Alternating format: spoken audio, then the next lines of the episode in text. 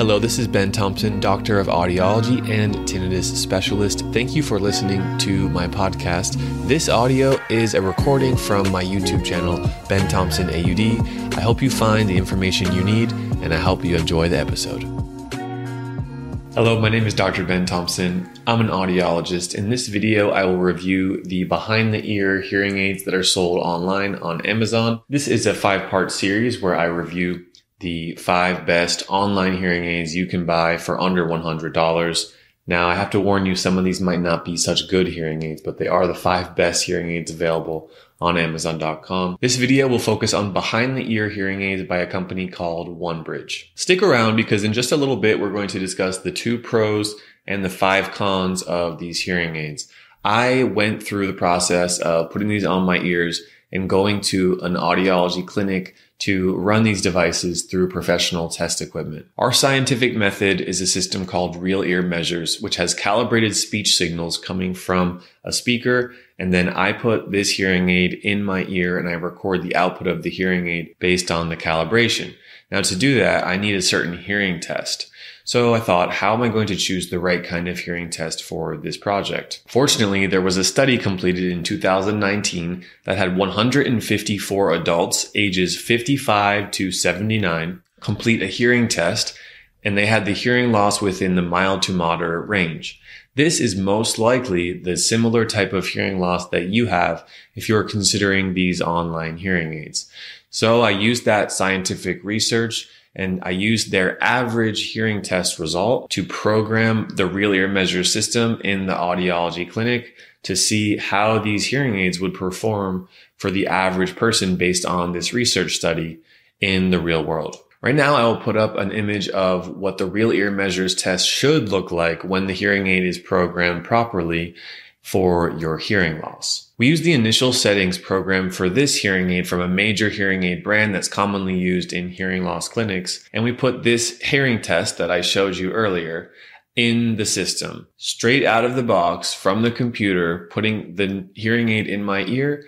The results of the Real Ear Measures match the targets almost perfectly. All of those crosses that you see where the line goes through, that means for each of those pitch ranges, the hearing aid is performing well. Now let's get into the pros and cons of these hearing aids and see how well they do for the tests. The first pro of the OneBridge behind-the-ear hearing aids is the price. They're under $100 for a pair of hearing aids, and that probably is what has your attention. So we can't argue that. That's definitely a pro, that if these give any benefit, it might be an okay value because the price is so low. Pro number two is that they are rechargeable. They have a rechargeable unit that you plug into through the bottom of the hearing aid so that you don't have to mess around with small hearing aid batteries. So that's another plus. Unfortunately, that's about the only two pros that I can tell you from my review of this product. Let's get into the five cons. Con number one is that the hearing aids are too loud and probably won't sound good in terms of sound quality. Now, how can I say this?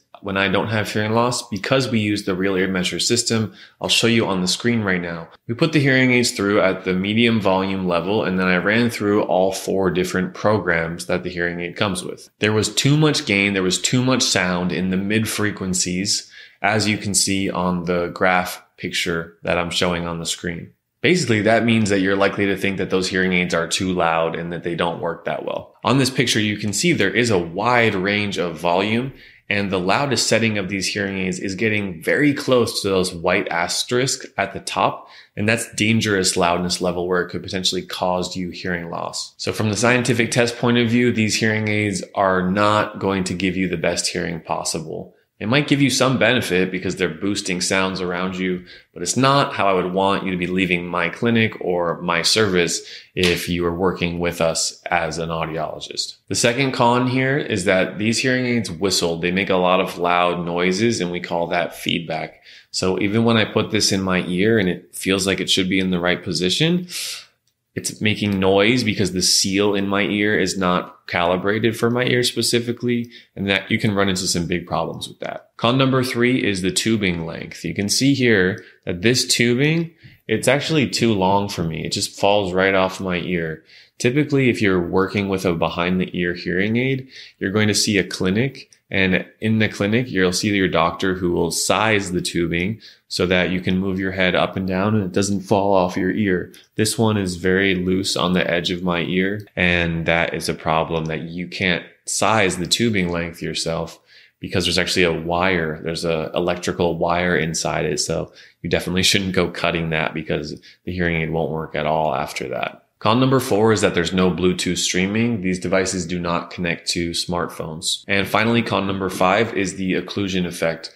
When you have this hearing aid on and you put it in your ear, that rubber piece that goes in your ear, it occludes your ear. It's acting as if you plug your ear up with your finger, and that's called the occlusion effect. Depending on the type of hearing loss you have and how bad it is, you don't necessarily need to do that. And that means the sound quality would be much improved if you went with a different hearing aid model that did not completely occlude your ear. Well, that's the OneBridge Behind the Ear Hearing Amplifier review. Thank you for watching this video. My name is Dr. Ben Thompson, founder of Treble Health. You can find us at treblehealth.com if you wanted some consultation from a doctor of audiology who could help find the right kind of product, the right kind of technology solution for hearing loss or tinnitus ringing in the ears.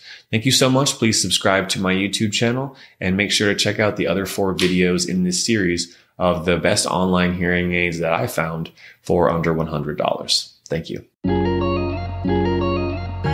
Thank you for listening to this episode. It's my mission to share high-quality information about tinnitus and hearing conditions. It would mean the world to me if you could take just 60 seconds to go to Apple Podcasts or wherever you're listening to this podcast and leave a quick review explaining what you learned on this podcast. Thank you so much for considering that, and I'll make sure to see you on the next episode.